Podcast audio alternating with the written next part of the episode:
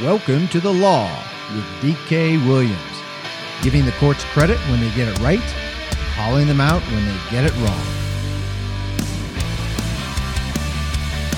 Welcome back to the law. I'm DK Williams, and this is episode 62. We're going to talk about Printz, that's P R I N T Z, versus the United States. This is a 1997 U.S. Supreme Court case that held some key components of the Brady Handgun Violence Prevention Act were unconstitutional. It was a close case. It was a 5 4 opinion. The majority was written by Antonin Scalia. And the Supreme Court said that certain provisions of the Brady Act were unconstitutional because they were a violation of state sovereignty and the 10th Amendment. Now, the Supreme Court has a lot of great language in this case about the dual sovereignty system that we have here in the United States and how the federal government has limited powers. Those powers are enumerated specifically in Article 1, Section 8. Some great language about that. We're going to talk about some of it. Alas, too much of that great language about dual sovereignty, federalism, and the 10th Amendment goes completely unheeded in modern politics here in this country. As always, The Law with DK Williams is brought to you in collaboration with Speakeasy Ideas. You can subscribe to The Law and other Speakeasy Ideas podcasts through whatever your favorite podcast provider is, whatever app you use, and at speakeasyideas.com. For this podcast, you can go to speakeasyideas.com slash the law for all of them there. And we're still in the process of getting some of the archives up on the site, but it is an ongoing project and we will get that done. Follow this podcast on social media. On Twitter, it's at the law DKW, and on Facebook.com slash the law with DK Williams. I'd love to hear from you. If you're so inclined, please check out the Facebook page and Twitter. Like, review, share, comment, all of that. It helps get the message out into the world. I'm available for speaking engagements, consulting, and teaching. Contact Bethany at speakeasyideas.com for details.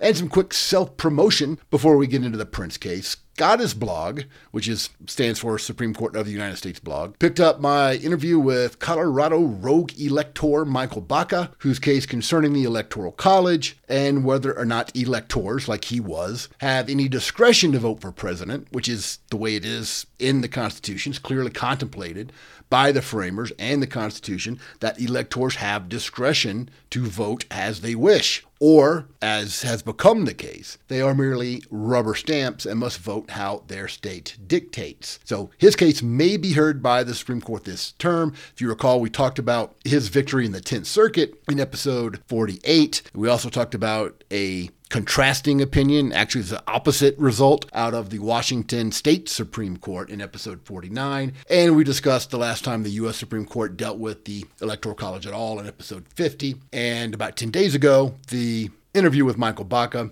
was in episode 60. So that's on speakeasyideas.com slash the law. You'll scroll down and see episode 60. So check that out. And when SCOTUS blog referenced the interview, of course, I tweeted that out, Facebooked it. So follow this podcast on social media for all the latest updates as they happen. So who are the named participants in this? Jay Printz is the named plaintiff. He's first, although there were two of them. Jay Printz is first. He was sheriff of Ravalli County, Montana, and I may not be pronouncing that right. Ravalli is R A V A L L I. I guess it could be pronounced like the Spanish Ravalli, but I'm to guess go. I'm to go with Ravalli in Montana. So he was the sheriff there, and Richard Mack, who was the sheriff of Graham County, Arizona. The defendants, of course, was the United States of America. That is a government entity with which we are all all too familiar. The tally was 5 to 4 and it invalidated that part or those parts of the Brady bill that required state agents, in this case chief law enforcement officers and they use an acronym for that throughout the opinion, CLEO, C L E O,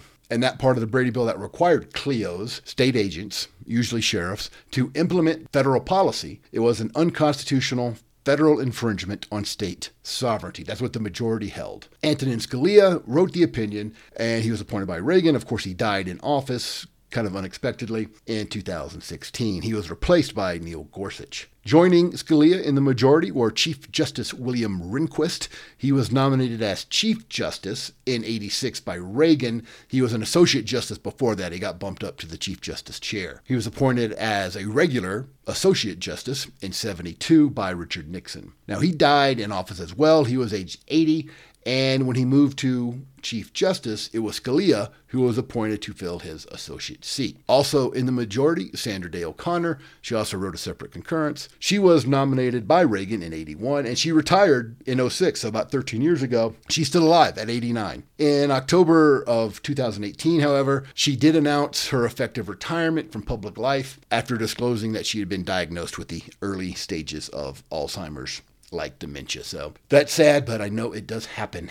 But she's still around. Also in the majority, Anthony Kennedy, nominated by Reagan. He retired in 18. He's still alive at 83 years old. And Brett Kavanaugh filled his spot upon Kennedy's retirement. Clarence Thomas, also in the majority, he wrote separately, and his concurrence is great. I'm going to mention a little bit of it at the end. He was appointed by Bush the Elder, H.W. Bush, in 91. He's still on the bench at age 71, so he's still young for the Supreme Court. The dissent, the main dissent, was written by John Paul Stevens, and it's a little known fact that his that he was named after half of the Beatles, John and Paul. He was nominated by Ford, and he retired in 2010 and died last summer in April 19 at age 99. So joining the dissent was David Souter, who also wrote A Separate Dissent. He was nominated by Bush the Elder in 90 and he retired in 09 and he's still alive at 80 years old. He just did not want to be in the Supreme Court anymore. So think about this Bush the Elder nominated Thomas, who's still there and is my favorite Supreme Court justice, and he also nominated Souter,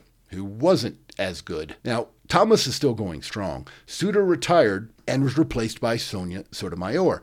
Just imagine if H.W., Bush the Elder, had nominated someone, just say between Souter and Thomas, and that seat was still held by someone closer to Thomas than Sotomayor, the Supreme Court's makeup would be completely different. So just imagine that if H.W. had done a better job in that appointment and not nominated David Souter. Read my lips. The Souter appointment was another thing H.W. did poorly. Also joining the dissent was RBG, Ruth Bader Ginsburg, who was nominated to the Supreme Court in 1993 by Bill Clinton, and she's still on the bench at age 86. Stephen Breyer, in the dissent, also wrote a separate dissent, which was joined by Stevens. Breyer was nominated in 94 by Clinton and is still on the bench at 81. So, looking at the partisan lines, five justice majority written by Scalia, all nominated by Republicans. Two of the dissenters, however, were also nominated by Republicans, and two by Democrats for whatever that is worth. So, what are the facts? The Brady Bill,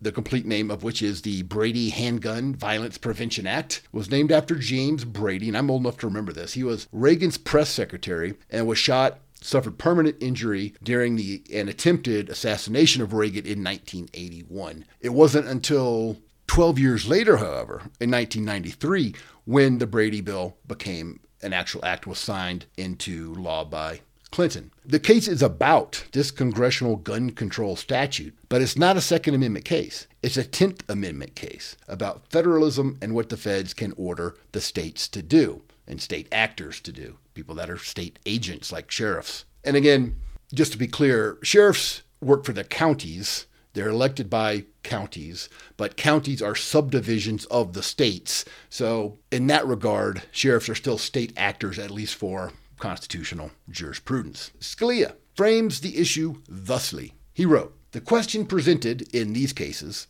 because there was another case that was consolidated. The question presented in these cases is whether certain interim provisions of the Brady Handgun Violence Prevention Act commanding state and local law enforcement officers to conduct background checks on prospective handgun purchasers and to perform certain related tasks violate the Constitution. The Brady Bill was an amendment to the Gun Control Act of 1968, which was signed into law by LBJ. It established a detailed federal scheme governing the distribution of firearms. It prohibits, among many other categories of people, a long list, but among those are aliens unlawfully present in the United States and persons who have renounced their citizenship. Just want to mention those two out of all of these different groups of people that it covers because it said it was illegal for aliens unlawfully present in the United States to have a firearm. And of course, if Trump today in 2019, as opposed to LBJ in 1968, wanted to ban, quote, aliens unlawfully present in the U.S., don't you think the Democrats would reflexively oppose that provision? They would be like, how dare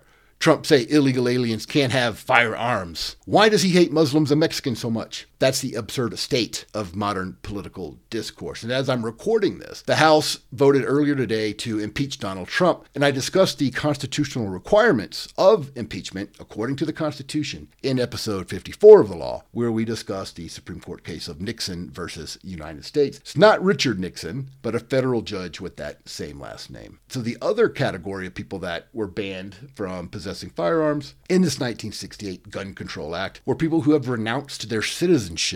That really struck me. That's really absurd because the Bill of Rights, which is more properly called the Bill of Restrictions because it prohibits the government from infringing upon rights that you have, that we all have as individuals, but the Bill of Rights, or restrictions more appropriately, applies to the people, the right of the people, not the right of the citizens. So renouncing your citizenship has no effect on your rights not in regards to what Congress can do to you. They cannot abridge your rights to bear arms because you're not a citizen. Now, as we've discussed, the word citizens is used in the Constitution, usually regarding requirements to run for federal office. Only a citizen can be in Congress or run for president. Elsewhere, the Constitution refers to the rights of the people. And that's what the Bill of Restrictions, Bill of Rights, does. It talks about the rights of the people. So they made a conscious decision to use the word citizens when they meant to, and they used the word people when they meant to do that. And it makes perfect sense because the founders believed in natural rights, rights that come to everyone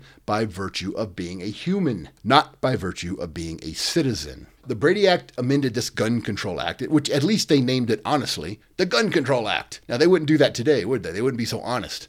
Today they'd name it the Protection of Puppies and Kittens Act or some such nonsense. But the Brady Act had all kinds of regulations that applied to the federal government, but it also had regulations that had requirements on these CLEOs, these chief law enforcement officers, usually sheriffs of counties. Hence the problem. Scalia wrote, CLEOs are required to perform certain duties under the Brady Act. When a CLEO receives the required notice of a proposed transfer from the firearms dealer, the CLEO must, quote, make a reasonable effort to ascertain within five business days whether receipt or possession would be in violation of the law, including research in whatever state and local record keeping systems are available and in a national system designated by the Attorney General. End quote. That's quoting the statute. The entire passage came from the opinion, though. Scalia goes on. If the CLEO notifies a gun dealer that a prospective purchaser is ineligible to receive a handgun, he, the local law enforcement officer, must, upon request, provide the would be purchaser with a written statement of the reasons for that determination. Moreover, if the chief local law enforcement officer does not discover any basis for objecting to the sale, he must that's in the statute. He must destroy any records in his possession relating to the transfer of the firearm under a separate provision of the Gun Control Act. Any person who knowingly violates the section of the Gun Control Act, amended by the Brady Act, shall be fined under this title, imprisoned for not more than one year or both. So, sheriffs who fail to destroy these records are themselves subject to incarceration in federal prison. So that's pretty heavy handed federal mandate coming down on local sheriffs. Scalia goes on It is apparent that the Brady Act purports to direct state law enforcement officers to participate in the administration of a federally enacted regulatory scheme. Petitioners here, which are the two sheriffs, Printz and Mack, object to being pressed into federal service and contend that congressional action compelling state officers to execute federal laws is unconstitutional. And that is what the Supreme Court held here. They agreed with the sheriffs. The government, in their briefs and in their appearance, argued that historically Congress has imposed obligations on state courts now, the Supreme Court rejected that argument. Scalia wrote, We do not think the early statutes imposing obligations on state courts imply a power of Congress to impress the state executive into its service. Indeed, it can be argued that the numerousness of these statutes, contrasted with the utter lack of statutes imposing obligations on the state's executive, notwithstanding the attractiveness of that course to Congress, suggests an assumed absence of such power. He goes on and he says, We, the Supreme Court, have held that state legislatures are not subject to federal direction. Now, that seems obvious to me. Of course, they aren't. Otherwise, they would, the state legislatures, in effect, not exist. They couldn't do anything without permission of the federal government, which is in direct contradiction of the way this country's government was formed and set up. And if state legislatures are not so subject to doing whatever Congress tells them they have to do, why would state executives be subject to whatever Congress tells them they have to do? They shouldn't be. Scalia then quotes The Federalist, which is a source referenced many times in this opinion, and he says Hamilton's statement in The Federalist, number 36, that the federal government would, in some circumstances, do well to employ the state officers as much as possible and to attach them to the union by an accumulation of their emoluments. What he's saying there is to employ state officers, not mandate them do stuff. An accumulation of their emoluments means pay them to do stuff for us, well, us, the federal government. Scalia says that surely suggests inducing state officers to come aboard to federal policy by paying them rather than merely commandeering their official services. So, in essence, the feds can ask states and state agents to do things, and states can agree to do those things. But this decision says feds cannot make states or state agents do anything. States cannot be commanded to do certain things. If state agents want to comply and want to cooperate, they may. But they cannot be ordered to do so because we have dual sovereignty in this country. The federal government has certain things it can do, everything else the states can do. And there's no provision for the federal government to order state governments to do such things. Scalia goes on, some more from the Federalist Papers. He quotes Federalist number 44, quote, the election of the president and Senate will depend in all cases on the legislatures of the several states. That's the way it was. What that sentence is a reference to is the Electoral College, the election of the president will depend on the legislatures of the several states because the Electoral College, and again, we talked about this in the Michael Baca stuff, episode 48, 49, 50, and 60. The states have the power to designate their electors to vote for president. So that's what this says. Federalist number 44. The election of the president will depend on the legislatures of the several states. Also, the election of the Senate will depend on the legislatures of the several states because that's the way the Constitution was originally written until it was amended. Recall, it was a constitutional amendment that ended state legislature selection of U.S. senators and gave it to the populace of each state. A constitutional amendment was necessary to end that. Likewise, if anyone wants to abolish the Electoral College, which many people do, a constitutional amendment is necessary it harkens back to Prohibition. There was a constitutional amendment granting Congress the authority to ban alcohol. Otherwise, there was no authority to do that. If alcohol was made in the state, sold in the state, and consumed in the state, there's nothing interstate about that. And that's the only thing Congress has power, authority, legitimate authority to regulate under the Constitution. But then, somewhat 50 years later or so, Congress wants to ban all kinds of other drugs and they ignore the necessity for an amendment. They just do it. And they were largely able to do that because of Wickard v. Filburn, another U.S. Supreme Court case that we discussed in episode five. And that's what people are trying to do now, trying to abolish the Electoral College without a constitutional amendment when they realized they had the honesty to have a constitutional amendment to end the state's selection of U.S. senators. Now they ignore that. Now oh, we don't need to do that anymore. That's so that's such an outdated, outdated notion. Back to Printz. Scalia writes if it was indeed Hamilton's view that the federal government could direct the officers of the states, that view has no clear support in Madison's writings, or as far as we are aware elsewhere in text, history, or early commentary. The government, in Printz trying to defend the Brady Act, points to a number of federal statutes enacted within the past few decades that require the participation of state or local officials in implementing federal regulatory schemes. Some of these are connected to federal funding measures and can perhaps be more accurately described as conditions upon the grant of federal funding than as mandates to the states. Not saying you have to lower the speed limit to 55 like they did decades ago. They didn't say you have to do that. They said, if you want this money, then you have to do that. So states could have said, no, we're not going to do that. Now, there's plenty of problems with that whole carrot and stick approach where, hey, if you want this money, you have to do that, but that's another issue. Then the court gets into some good 10th Amendment discussions. Scalia wrote, It is incontestable that the Constitution established a system of dual sovereignty. Although the states surrendered many of their powers to the new federal government, they retained a residuary and inviolable sovereignty. This is a foundational notion upon which our entire government rests. Those complaining about the Electoral College today are almost invariably ignorant of this foundation. They are almost always indignant that we don't elect the president by a national popular vote, as if it was not a key component of the Constitution and that without it, we would have no union. They're ignorant of that fact or indifferent. Either way, they're wrong. Again, if they want to change it, constitutional amendment is the proper way to do it.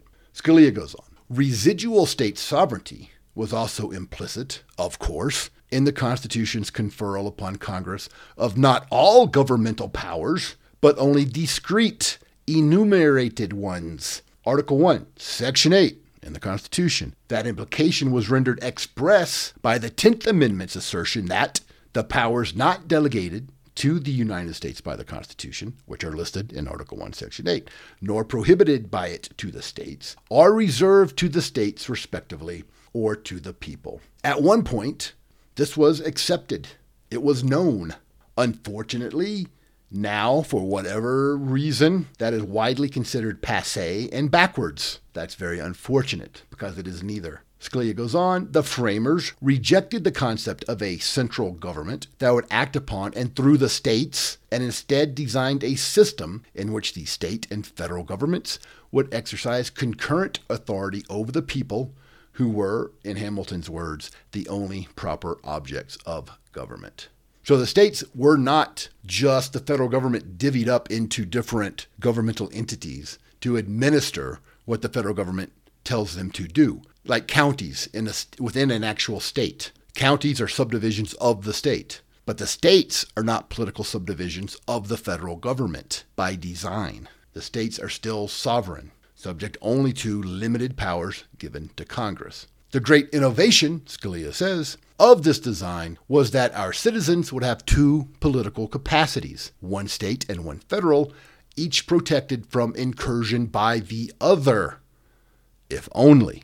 That protection has largely been eroded, and the authority of states has been usurped by the federal government because states have allowed it to happen. The separation of the two spheres, the court goes on, is one of the Constitution's structural protections of liberty just as the separation and independence of the coordinate branches of the federal government, which is the legislative, executive, and judicial, serve to prevent the accumulation of excess power in any one branch, a healthy balance of power between the states and the federal government will reduce the risk of tyranny and abuse from either front. If only, again, states have allowed their authority to be usurped by the federal government without much of a fight. They should fight to get it back. But Dave, I hear, everyone knows that federal law is the supreme law of the land and it's superior to state and local laws. The feds rule. That is wrong. Federal law is supreme only when it concerns the limited and enumerated powers granted to it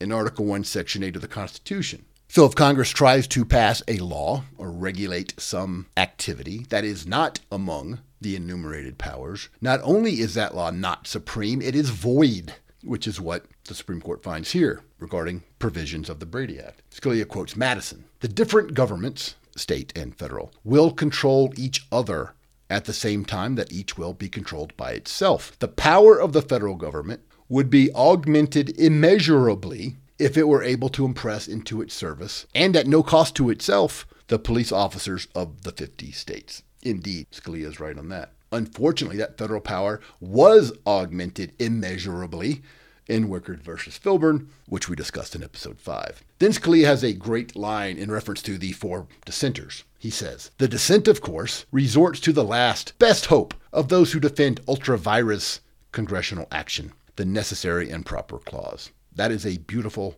sentence. And ultra vires is more Latin that lawyers use, is ultra normal word, U L T R A, that we still use. Virus, not like a bug or a computer virus, but vires, V I R E S, ultra vires, simply means beyond one's legal power or authority. If you act beyond that, you're acting ultra vires. And yes, most of the existing federal government is ultra vires. Back to the Federalist. Scalia writes, what destroys the dissent's necessary and proper clause argument, however, is not the 10th Amendment, but the necessary and proper clause itself. When a law for carrying into execution the Commerce Clause violates the principle of state sovereignty, it is not a law proper for carrying into execution of the Commerce Clause, and is thus, in the words of the Federalist, merely an act of usurpation. That's beautiful.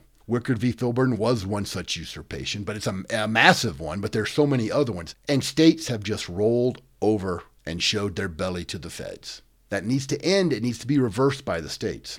The feds are not going to just give it back. The states will have to take back their legitimate authority that has been usurped from them. Supreme Court goes on, opinions of ours, the Supreme Court, have made clear that the federal government may not compel the states to implement, by legislation or executive action, federal regulatory programs. This court never has sanctioned explicitly a federal command to the states to promulgate and enforce laws and regulations. Scalia then uses a quote to the effect that feds cannot reduce the states to puppets of a ventriloquist Congress. Love the language. He goes on, it is an essential attribute of the states' retained sovereignty that they remain independent and autonomous within their proper sphere of authority. It is no more compatible with this independence and autonomy that their the state officers be dragooned into administrating into administering federal law than it would be compatible with the independence and autonomy of the United States that its officers be impressed into service for the execution of state laws.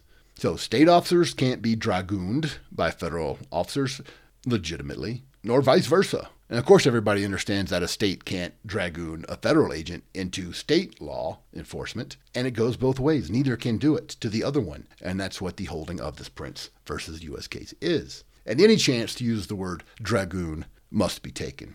And it simply means coerced into doing something. You're being dragooned, you're being coerced into doing it. Scalia goes on Much of the Constitution is concerned with setting forth the form of our government, and the courts have traditionally invalidated measures deviating from that form. The result may appear formalistic in a given case to partisans of the measure at issue, because such measures are typically the product of the era's perceived necessity. But the Constitution protects us from our own best intentions. It divides power among sovereigns and among branches of government precisely so that we may resist the temptation to concentrate power in one location as an expedient solution to the crisis of the day. Again, absolutely correct, and almost universally ignored in the United States modern political discourse. So when states allow their sovereignty to be infringed, like they have for 100 years, they are acting unconstitutionally. The federal government may not compel the states to enact or administer a federal regulatory program. The mandatory obligation imposed on local law enforcement to perform a background check on prospective handgun purchasers plainly runs afoul of that rule. The federal government may neither issue directives requiring the states to address particular problems, nor command the state's officers or those of their political subdivisions, counties, to administer or enforce a federal regulatory program. And so these provisions of the Brady Handgun Violence Prevention Act are unconstitutional and invalid. This is a great example of people wanting to implement a policy, gun control, that they're very passionate about, but the Constitution is in their way. Therefore, they try to ignore it and hope they can get away with it. That's not proper. The Supreme Court should stop it. Legislature shouldn't do it. Executive should stop it by veto or whatever other power they might have. And states have to stop it when the federal government does the same thing. And Clarence Thomas' concurrence is right on point. He says, accordingly, the federal government may act only where the Constitution authorizes it to do so. What a crazy radical idea! The document that formed our government means what it says, it lays out a structure, and we're supposed to follow that structure. How insane is that? Words mean what they mean. He goes on Thomas. The federal government's authority under the Commerce Clause, which merely allocates to Congress the power to regulate commerce among the several states does not extend to the regulation of wholly intrastate point of sale transactions, like a gun sale. Thomas is correct. Wickard versus Filburn, episode 5, is absolutely wrong. Wickard was a wholesale repeal of Article 1, Section 8 in the Constitution by the judiciary at the request of the executive and condoned by Congress. All three branches of the federal government got together and usurped state power. And that's why states have to prevent that. They have to say no, no. And it goes to the Kentucky and Virginia resolutions of 1798, where states have the duty, or the idea is, and it's right, states have the duty to ignore unconstitutional congressional actions, even if the Supreme Court has approved it. Because if the Supreme Court says the sun is the moon, it does not make it so. If the Supreme Court says intrastate commerce can be regulated under the authority to regulate interstate commerce, that's just as absurd as saying the sun is the moon. They are both wrong to the same degree. States have a duty to undo federal usurpation. Thomas goes on, he says, I, Thomas, continue to believe that we must temper our Commerce Clause jurisprudence and return to an interpretation better rooted in the clause's original understanding. The good news is that Thomas gets it. Congress here in this Brady Act was trying to use the Commerce Clause to tell state officials, county officials, that they had to do something under the Interstate Commerce Clause power, which is just absurd. It's a joke. Nobody can make that argument legitimately without just bastardizing the language of the Constitution. So Thomas gets it, but the bad news is he is one of a very few. So while the Supreme Court was correct in this case, Printz versus U.S., and we should applaud them for it, we have a long way to get where we should be.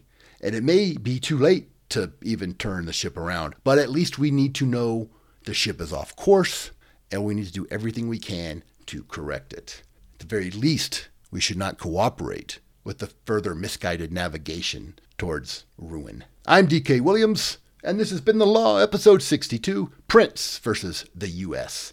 As always, we're brought to you in collaboration with Speakeasy Ideas. Let me know what you think. Again, Twitter at The Law, DKW, and Facebook.com slash The Law with DK Williams. I'm available for speaking engagements, consulting, and teaching. Contact Bethany at speakeasyideas.com for details. Freedom is dangerous, my friends live dangerously.